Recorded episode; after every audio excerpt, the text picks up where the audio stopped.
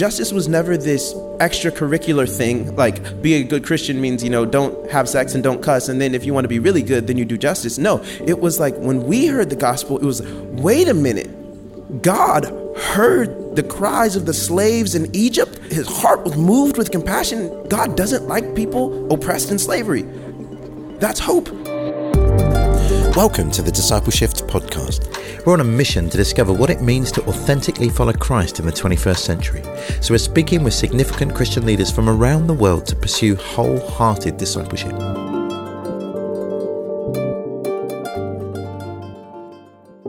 I'm Krish Kandiah. Today I'm backstage at the Music City Centre, a 2.1 million square foot convention centre in the heart of downtown Nashville. It's a gleaming icon of glass and concrete. The stated aim of the building is that it would create significant economic benefit for the citizens of Greater Nashville. But walking up to it today, I came across both homeless people sleeping rough on benches outside and also a billboard proclaiming the brand new Taylor Swift Education Centre. That's an interesting juxtaposition of experiences for me as a newcomer to the city. Walking around this cavernous convention centre, there's an omnipresent country music everywhere we go. To get away from that noise, I had to take refuge in a service hallway to interview Micah Bournes before he goes on stage to perform at a major Christian leadership event. Micah grew up in Long Beach, California, and was immersed in hip hop for as long as he can remember. This influence is clearly seen through his personal journey of artistic expression. Micah began rapping while attending Moody Bible Institute in Chicago. From there, he began blending and bending genres as he incorporated spoken word poetry, rhythm and blues, and funk into his music.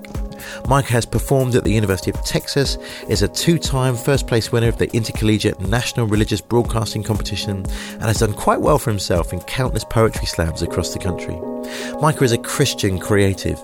In addition to performing poetry and music, he often speaks and teaches on creative writing, pursuing justice, and the way of Jesus. In partnership with World Relief and the Justice Conference, Micah has been able to share his passions and gifts all over the world. Micah likes to quote Proverbs 24:16, "A righteous man falls 7 times and rises again." Micah explains that this is the way he strives to live his life. He is a broken man and he knows it, made righteous only by the atoning sacrifice of Jesus Christ our Lord on the cross. This is the message at the heart of his work that drives him to always keep creating. In this interview, we talk about the links between discipleship, vocation, and justice. We speak about why racial equality matters for Christians and why knowing your calling might still mean you eat cereal for most of your meals. Before you listen to the interview with Micah, I want you to hear him in action as a spoken word artist. A lot of people see justice as the most futile thing you can do with your life. Give your life completely to business and you see the money piling up. Be a health nut, eat right, go to the gym, and your muscles will grow and your body will look good and you'll see results. But when it comes to justice, it seems like you just can't get ahead. You patch up one hole and something else rips open. You bring peace to one region and war breaks out in another. You rebuild after an earthquake and a tsunami hits. And you work and you work and you work and there's never any profit. There's no bank where you can store a surplus amount of justice in. Stability is never permanent. Something always tips and people always ask, is it even worth it? And that question though understandable, it's, I mean, quite frankly, it's ridiculous. And it rarely comes from those who are actually tired from pursuing justice and not just tired of the idea. It rarely comes from people who've labored for years and have good reason to ask it. And you know why they never ask?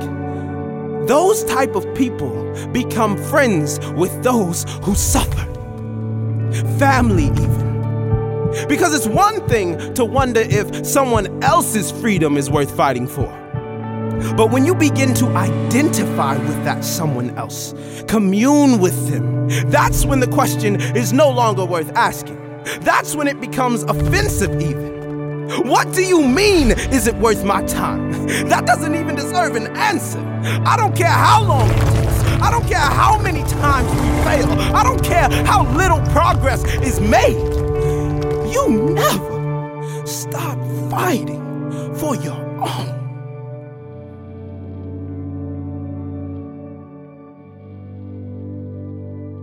So, we are in a back corridor in Music City. We're surrounded by bits of insulation and ventilation, but I'm sat on the floor to get some quiet in the middle of a crazy busy conference with Micah Bournes. Indeed. And uh, we're so excited. I've been a, a fan of yours since 2013 when I saw you speaking and performing at the Justice Conference in LA.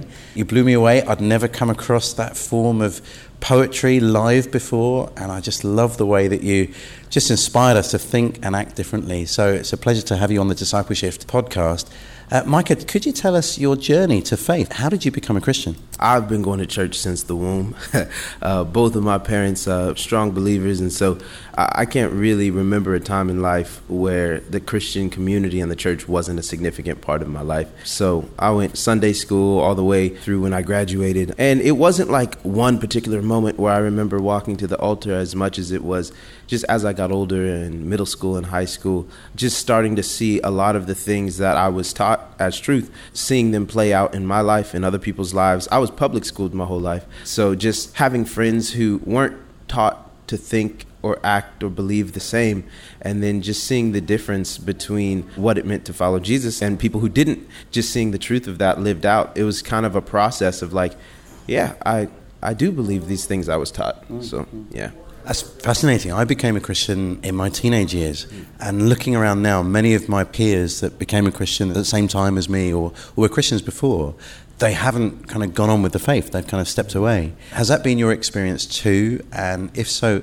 what do you think made the difference for you to continue on with your faith? I have a lot of friends who have walked away, and I have a good amount of friends who've stayed as well. For me, I'm I'm always learning, and my faith definitely went through some crises. uh, I went to Bible college with this idea that I was gonna come out an apologetic ninja. Like, oh man, I'm just gonna learn all of these things, and every conversation I get in with a non-believer or an atheist, like by the end, I'm gonna have all the answers. And actually just the opposite happened. When i really started to study theology i became aware of the foolishness of the gospel. And approaching it all intellectually and logically wasn't working for me. And one of the things that really helped was when i started engaging with creativity in college when I started writing poetry and music and understanding God as a creative, miraculous, mysterious being that that takes place in a part of our humanity that's not only intellectual because when I was approaching it primarily as an intellectual exercise of knowing the right theology, um, systematic theology, all these things by themselves, it always fell short. Because if we're talking about human logic alone, virgins don't get pregnant. that's that's not a thing, mm. right? If we're talking about human logic alone, dead people do not come back to life. It is impossible to walk on water. And what I realized was in my attempt to be knowledgeable and, and you know just be this Christian with all the answers, I was trying to strip all of the things that required faith out of my faith. To strip all of the miraculous, all of the supernatural, all of the spooky spirituality out of my faith until I really got to 1 Corinthians 1 and realized wait a minute, if I approach my faith in a way that I can make it make logical sense to everyone, even non believers, then I'm not actually preaching the gospel. Because in 1 Corinthians 1, it says that God intentionally designed the mm. gospel to buck against human logic to humble everyone mm. so that no person could boast, right? Mm. and so I realized, oh, dang, you know, since in our arrogance we got puffed up and rejected God, it pleased God to use the foolishness of the gospel. And then it says, the foolishness of God is wiser than the wisdom of man. Mm-hmm. And so that's when I realized, you know what? I can study this all I want. There comes a point where you have to accept things in faith and you have to be comfortable with the fact that the gospel is by design foolish and bucking against human logic. That's not to say that there's never a place mm. to intellectually engage with scripture or the, you know, historical accuracies of the biblical narratives. There's a place for that, but it has to be connected to the heart, to the spiritual, to the creative side of God. And yeah, that's why for me creativity is so important because there are things in this life that we know but we know with our heart and our mind. We can't know it with just our mind. There are truths. There are times where we have intuition, where we just get a feeling about something and we have no quote unquote evidence or reason, but we know, like, get out of here, or this is not a safe environment, or this is a good thing, right? I ask people all the time, you know, how do you know someone loves you or your spouse loves you? I mean, you can say, oh, well, they do this for me and they say this for me. Well, people can do nice things and say nice things, but mm. there's a knowledge that comes from this. This is intangible. I just know. I feel it. I know it with my heart. I know it, and so yeah. It's fascinating. As you're speaking, I'm thinking of C.S. Lewis. Mm-hmm. So C.S. Lewis writes these amazing, intellectually cogent arguments for the faith mm-hmm. in a book like Mere Christianity mm-hmm. or The Problem of Pain mm-hmm. or Miracles. And they are brilliant books. They've helped so many people grapple with the big questions, the big objections, the faith defeaters, as some people call them. Mm-hmm. But probably his most widely read books mm-hmm. are mythological fantasies. Yeah. And he's using that kind of creative space, not necessarily to logically build a case for Christianity, but to invite you into an imaginative world mm-hmm. that makes better sense of the world that we live in. So I see in you a really interesting combination that you've got this history of training to be a, I love it, apologetic ninja, mm-hmm. and, and yet you're using the creative arts, you're using poetry, using rap to invite people to see the world from another perspective. So I think that's a really powerful combination. And often people go all in on one or the other, don't they? So, you know, I, I could think of the apologists that are the most famous maybe in the world. Very few of them are great at the kind of creative side. They've gone down the intellectual. So I love your combination. Tell me a little bit about how you discovered that this was going to be your vocation. This was going to be your call to serve God through spoken word. How did you know this was what God wanted for you? Yeah, I I never did.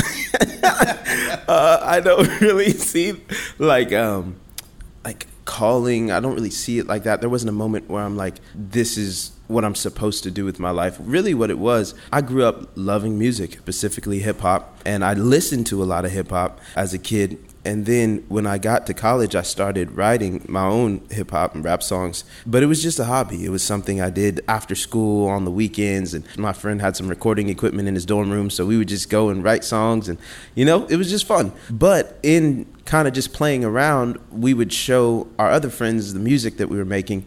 And I just got a lot of encouragement from the community. They're like, hey, like, I know y'all were just having fun, but that was actually pretty good. So hmm. I was like, oh, okay, cool. But then fast forward, so I started writing my first year of university, but then it was my junior year, my third year, I was at home. I went to school in Chicago, but I was at home in Long Beach, California and a buddy of mine invited me to an open mic for spoken word poetry. For those who aren't familiar, spoken word poetry, it's poetry meant to be performed instead of read off of a page. So it's kind of got a theatrical element to it. You use a lot of nonverbal communication, your whole body speaks, you know. So I had seen it on YouTube, but I had never seen it in person. So I go to this open mic just as someone in the audience. Like I was not participating, I had never written a spoken word poem in my life. And it was the craziest thing because I had been in a lot of youth groups and accountability groups and like Christian environments that were supposed to be welcoming and inviting to authenticity and vulnerability. But even in those environments, you know, you want to be honest, but you also are afraid. You're afraid that people might judge you as like not a good Christian for doing some of the things you did or thinking some of the things you think or having some doubts about the faith. And so I go to this event and it was not a Christian event at all. And there were people from all kind of different ethnicities and, and belief systems. But person after person got on stage and they shared poetry about things that I didn't think you were allowed to say in public. And it was like people were reading my mind. Like they had like broke into my room and read my journals, right? And I was like, wait, first of all, it was an epiphany to realize I'm not the only person who who thinks that, who's been through that, who's felt that way. I'm not a, alone as I thought I was in this world. That alone was liberating. Yeah. It was like to realize man, I'm up here hiding. I'm wearing this mask, but it was a space where you were allowed to take the mask off and people weren't throwing stones at you. And people were actually saying, I relate to you. I've been there. I've been through that. So that's what first sparked my interest in it. And then, so after a while of being there, I thought, if I am benefiting so much from other people's courage to share their stories and other people's vulnerability, maybe someone else could benefit if I found the courage to share my story. Mm. And so that's how I got into it. I started that night, I decided I want to try this art form out simply so I can participate in this exchange, mm. um, so I can contribute as well as receive. So that's what I did. I started writing poetry about my experiences and going to open mics and sharing. And after a while, I did that for a few months. Then I ended up at my school. Summer break was over, so I went back to school and I met a few other poets and we started a poetry writing club. And that really encouraged my art form to grow. Then after that, there's these things called poetry slams, which are competitions of spoken word poetry. So after writing for about a year, I had enough materials, so I started competing in poetry slams and just doing really well for myself it was weird. I was just really good from the beginning. I love your humility there. That's right. You just have to name it. You were really good. I was like, I mean, how did you know you were good? Because I kept winning. like, um, I, I, wasn't really good from the second I started writing, but when I first started competing, so I was writing for about a year, um, spoken word poetry, that is. But like the first six or seven slams I competed in, I won. Wow. So I was just like, man, I'm I'm really good at this, I guess. and so um, that's what really sparked the idea that, hey, maybe this could be something more than just a hobby. But, you know, there's all these stereotypes about artists, especially poets. Nobody makes a living as a poet, right? Very few people. And you, mm. starving artist stereotype, and it's always a struggle. So I thought, you know, let me do something more practical so I tried a lot of different things. You know, I ended up graduating. I had a degree in communications, so I applied. I wanted to go into radio or TV. And mm. I applied for the Peace Corps. I almost went, but I had health issues that prevented me from going to the mm. Peace Corps. I didn't get hired at any of the jobs I applied to. I was striking out left and right. Mm. And I reached this point where I ran out of money and I had to move back in with my parents. And I thought to myself, as impractical as it seems, if I pursue a career as an artist and it doesn't work, then I will be unemployed living with my parents like I am right now. Like I literally have nothing to lose. And so it wasn't so much that I felt called to it or God saying, this is what you're supposed to do. It was like, well, everything else I tried didn't work, so I might as well try this. And so I started going in that direction and doors started opening. I'll never forget when I was in college, there was a guy who came to speak at our school. And he actually was the guy who invented Veggie Tales. And so his name is Phil Vischer. Mm. And he goes, You know, some of you guys, you have this clear vision. You've heard the voice of God saying, You're supposed to do this with your life, or you're supposed to go here. Mm. But if you're anything like me, I prayed and prayed and prayed, and just nothing. I, it was unclear. And he goes, But I realized God doesn't really care what I do as long as I'm honoring God in all things I do. Mm. So he goes, After so long of not hearing anything, I just decided, you know what? Love God and do what you want. And he goes, if loving God comes first, then do whatever you want. Some things you do in life will work, some things won't, but you'll learn from all of it. And if you're operating with integrity, living as we're called to live, then it really doesn't matter if you go to grad school or not, if you become a lawyer or a doctor, if you become a poet or a pastor. If loving God comes first, then God can bless you no matter what you choose to do. And obviously, if later you do feel that clear vision, then obey that. But for me, there's never been any significant life decision that I've been confident like this is what God wants me to do. It's more like, well, I don't know I'm supposed to do. I've been praying. I think both of these options are good, so I got to pick one. I'm listening to you as a parent, and one of my sons is very passionate about fine art.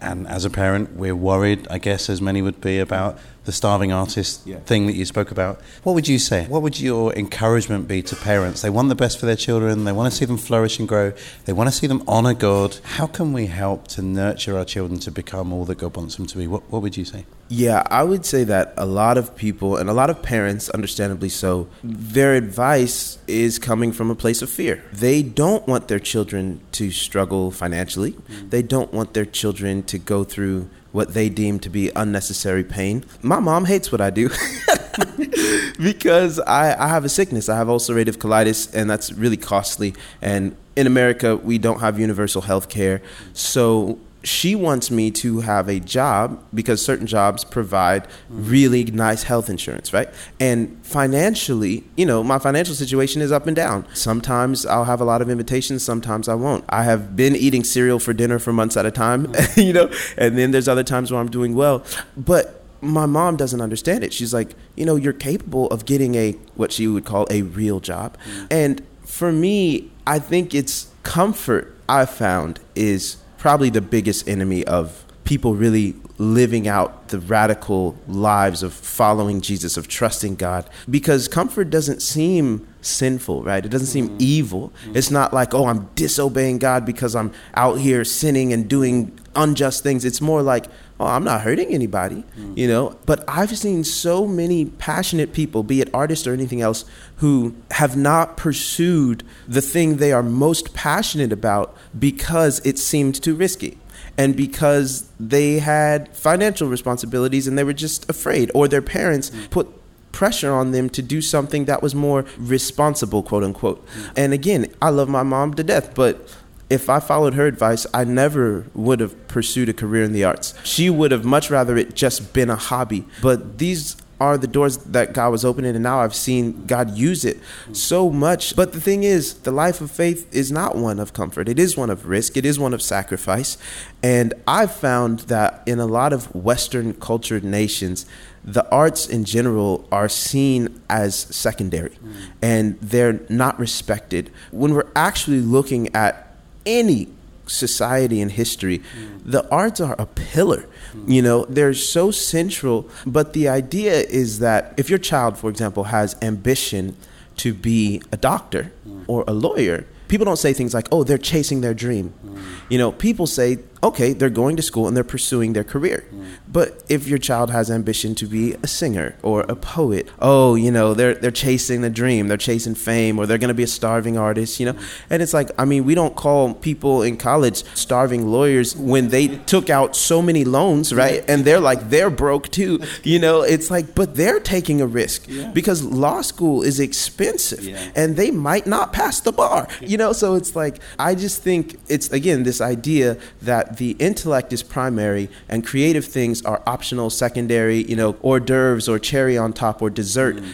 And I'm like, no, if your child shows interest in creative things, I would say throw all of your support behind that and don't be afraid of them failing at things mm. because they will learn, they will grow, and it's much better than them living a life of comfort and not taking risks and doing what's safe. That's so helpful. So, one of the ways we disciple our kids is encourage them to pursue what God is calling them to, whatever the risk. Mm. That's so helpful. I want to talk about, I guess, a, a bunch of stereotypes and words that are put on to what some people call millennials. Mm-hmm. So, a lot of the words around that include the snowflake generation, mm-hmm. the entitled generation. I find that quite problematic. H- how do you feel when people label people in your age bracket mm-hmm. the snowflake generation?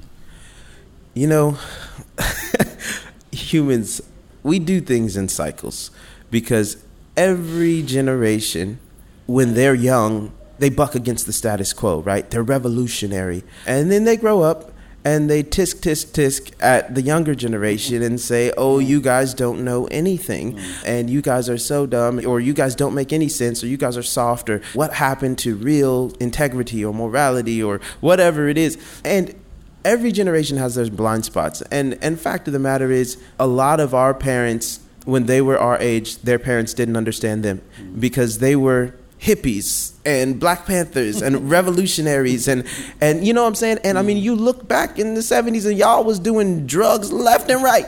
You know what i'm saying? Like y'all was at woodstock getting drunk as high as ever you know? And then you grew up and you shake your head at the mm. younger generation because you don't understand them. Now, hippies at Woodstock were getting drunk and high, but also they had a lot of things about them that were good and beautiful, mm. right? And they understood the world and creativity and they were pushing for peace and love. And so every generation has certain values that are good and certain things about their culture and their generation that are flawed. Mm. And so I look and I'm like, you know what? When we see demonstrations in America recently, high school kids, who were leading the charge on gun reform because their classmates got murdered and they're upset.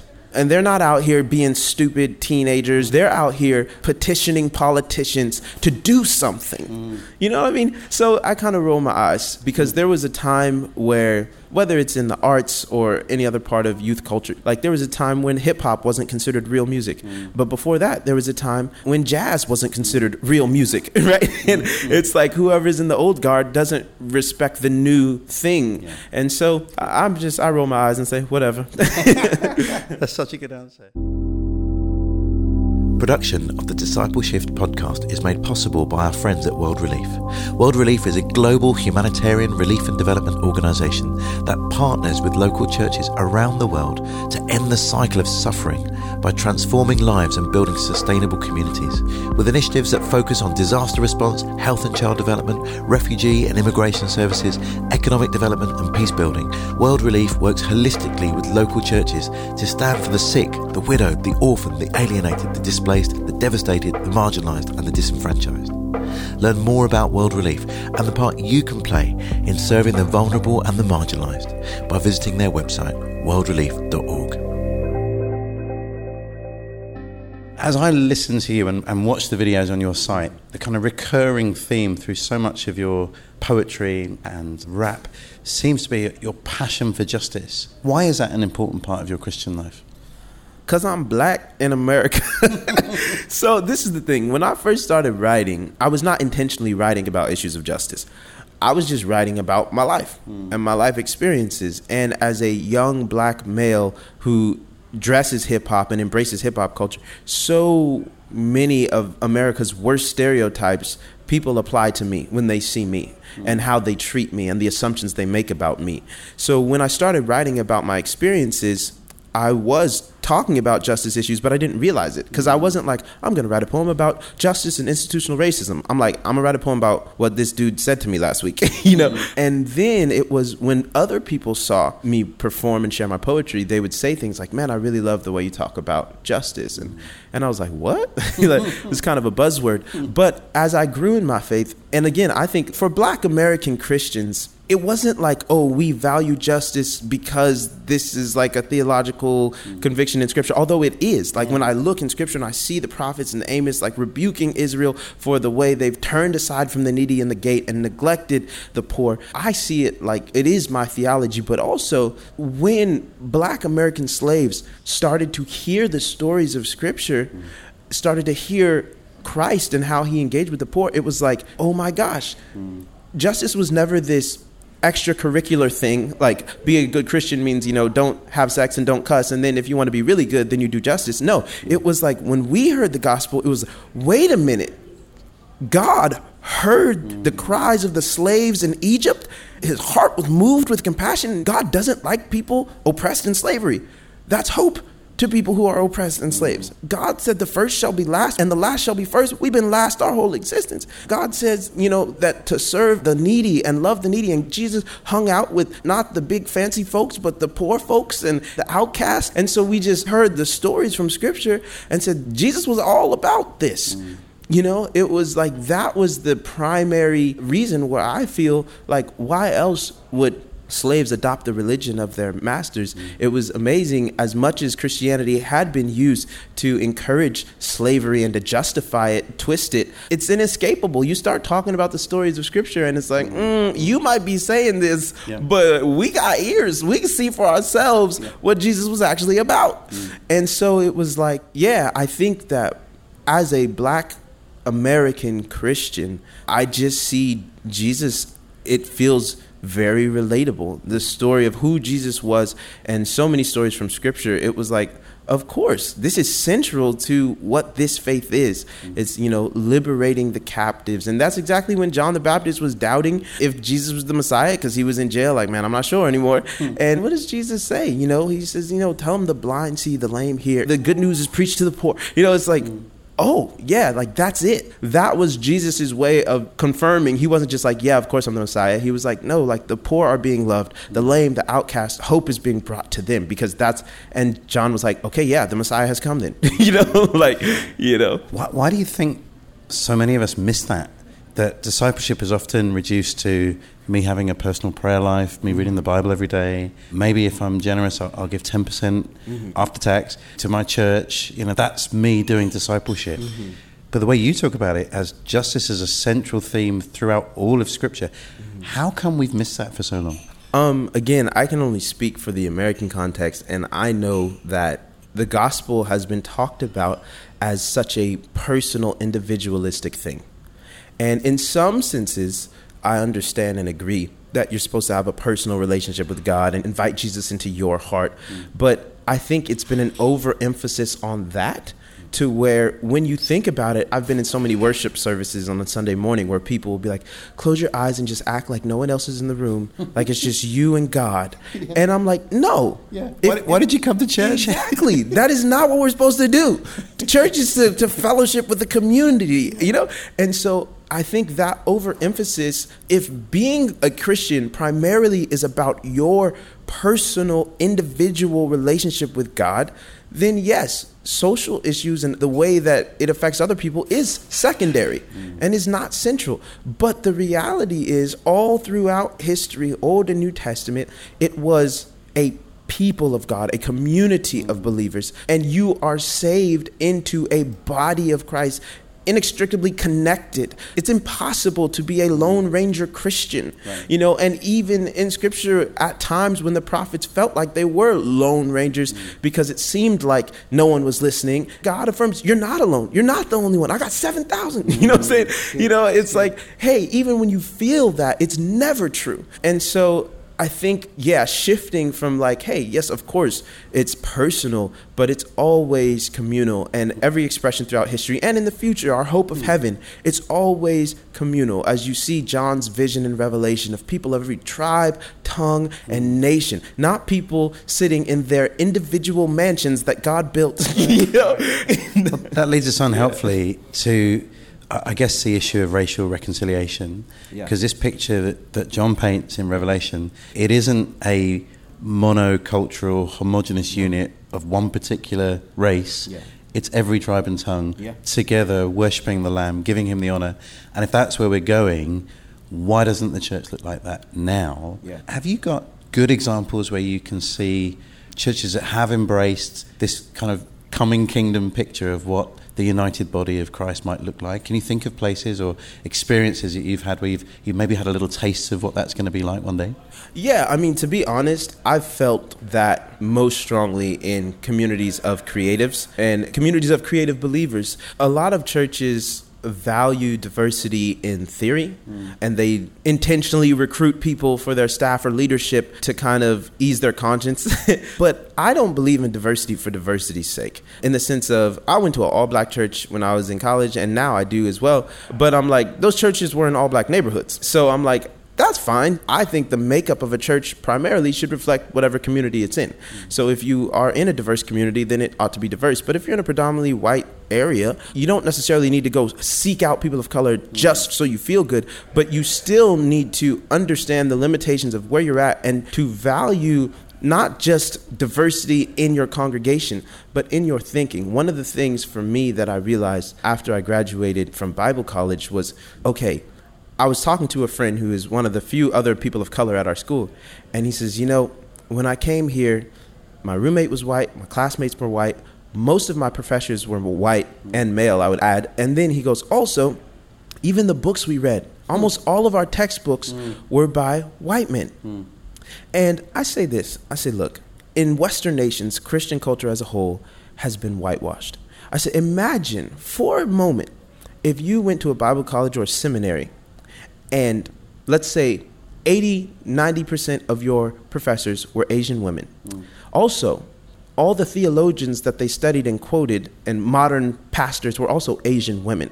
And also, 60 to 70% of your classmates were Asian women. Mm-hmm. You would be like, what is up with this school?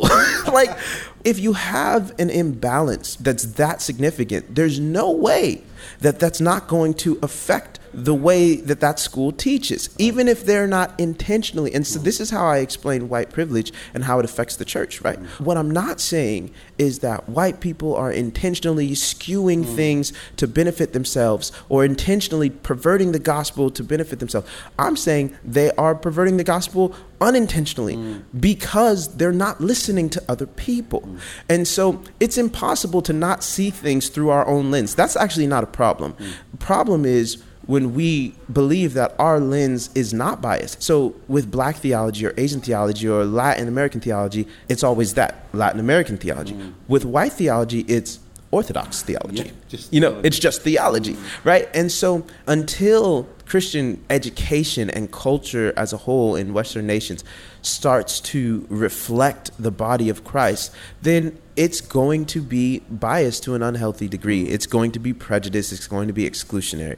And so that's what I see the main problem is. So I would say, you know, even if your particular church doesn't have a lot of diversity because of where it's at, you don't throw your hands up and say, oh, well, you know, we're just in this. You seek it out because you value it. And so, hey, all right, there's no black people in your town or where, wherever you live, but your leadership can intentionally read books, mm. incorporate theology from places and people that they don't normally get because they want a rounded out, holistic, balanced understanding of the gospel. Because the same gospel, the same concepts preached through other people's experiences take on different meanings. Mm. Let me just give a few examples that I've had.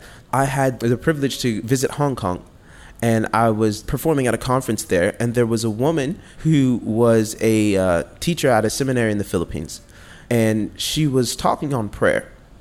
And uh, she was talking about how in Western cultures, people talk a lot. there's a lot of preaching, uh, books are really long, and there's a lot of theology talk, talk, talk, talk, talk. And even in your prayers, a lot of words. You talk, talk, talk, talk, talk. She goes, Well, in a lot of Asian cultures across the board, Chinese, Japanese, Filipino, Cambodian, she goes, Asians are really embracing of silence, mm. of solitude, of quiet, of meditation, of tea time.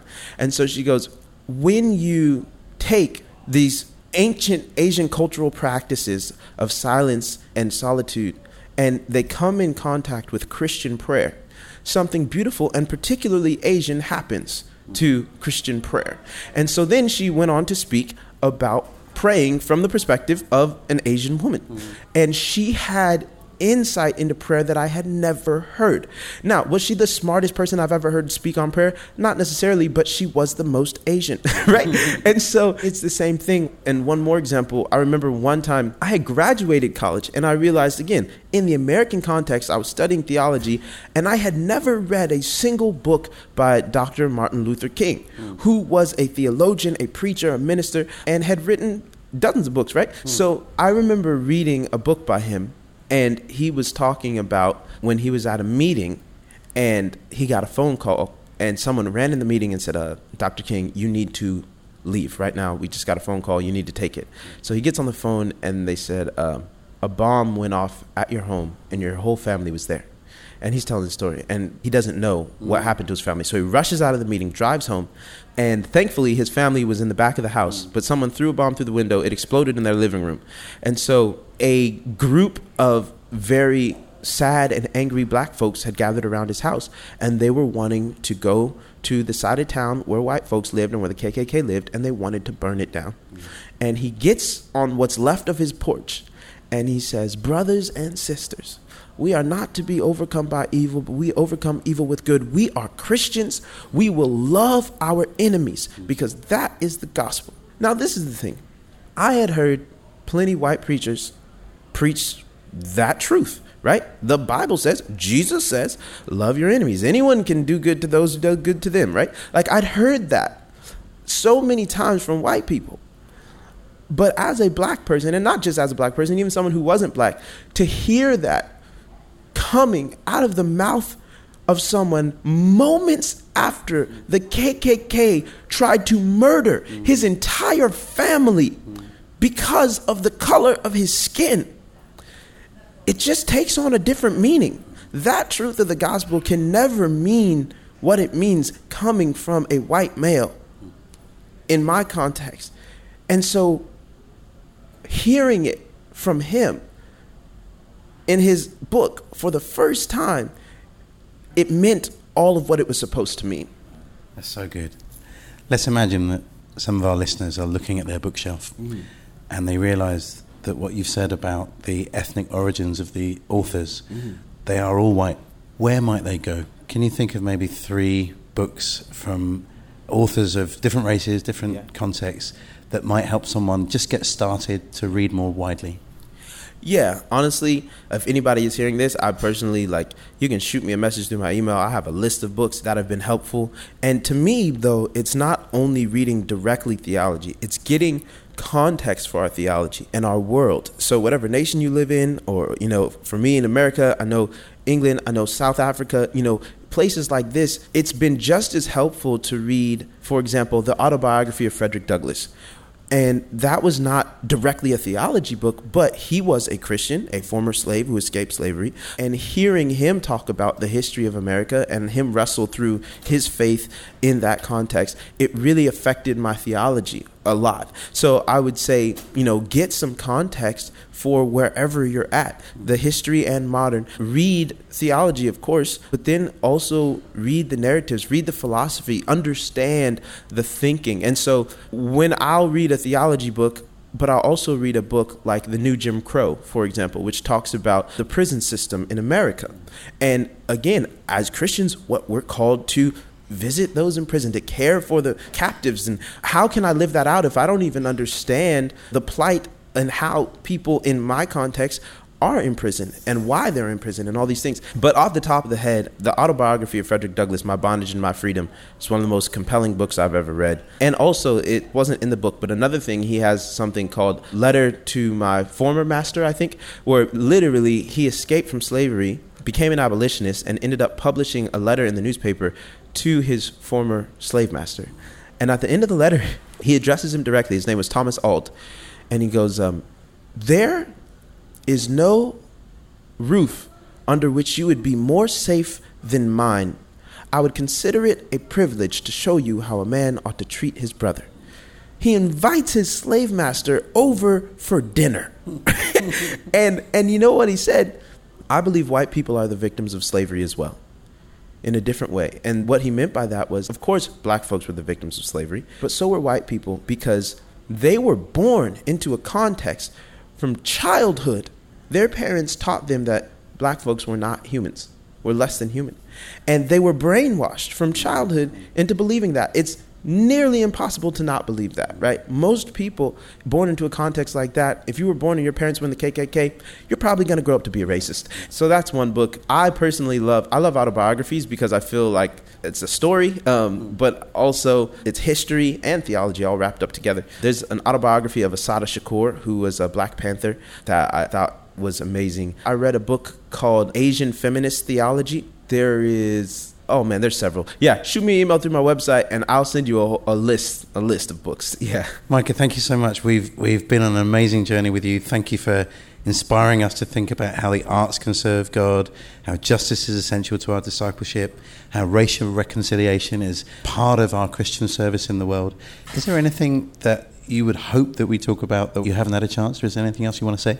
In January, um, I released an album called A Time Like This, and it front to back is dealing with a lot of different social justice issues, and I'm, I'm really, really proud of it. But I also created, I wrote an 80 page commentary to go alongside with the album, which is on my website. But yeah, the album is called A Time Like This, and then the commentary is called A Time Like This 101. And if you go to my website, which is just my name, micahbournes.com, you can click on the blog tab, and you can basically read. I'm going deeper for every single, there's 16 tracks, and I really expand on some of the themes on the album. So yeah, definitely check those things out. And all my music is actually free download. We'll check out the website. We'll look at the album.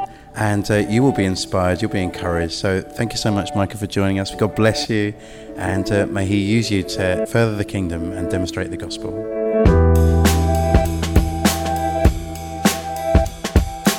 After speaking with Micah in the hidden recesses of the Music City Convention Centre, I couldn't stand up as my legs had gone to sleep. But my mind was on fire as I tried to process how we, the church, can nurture and encourage the artists and the activists among us. How do we empower a generation to speak up about the issues that Scripture reminds us over and over are essential to the heart of God?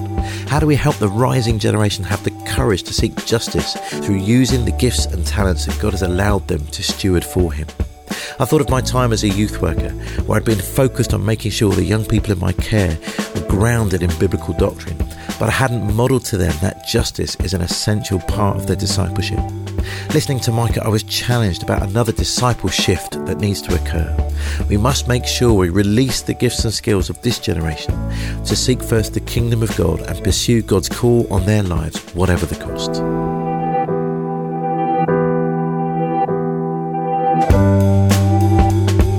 In this podcast, we're on a mission to help Christians rethink discipleship by being more faithful to Scripture and therefore more holistic in our practice. To help us on that mission, please rate this podcast wherever you have accessed it from and spread the word on social media. I'm Krish Kandiah, and this is the DiscipleShift podcast. Join us again soon.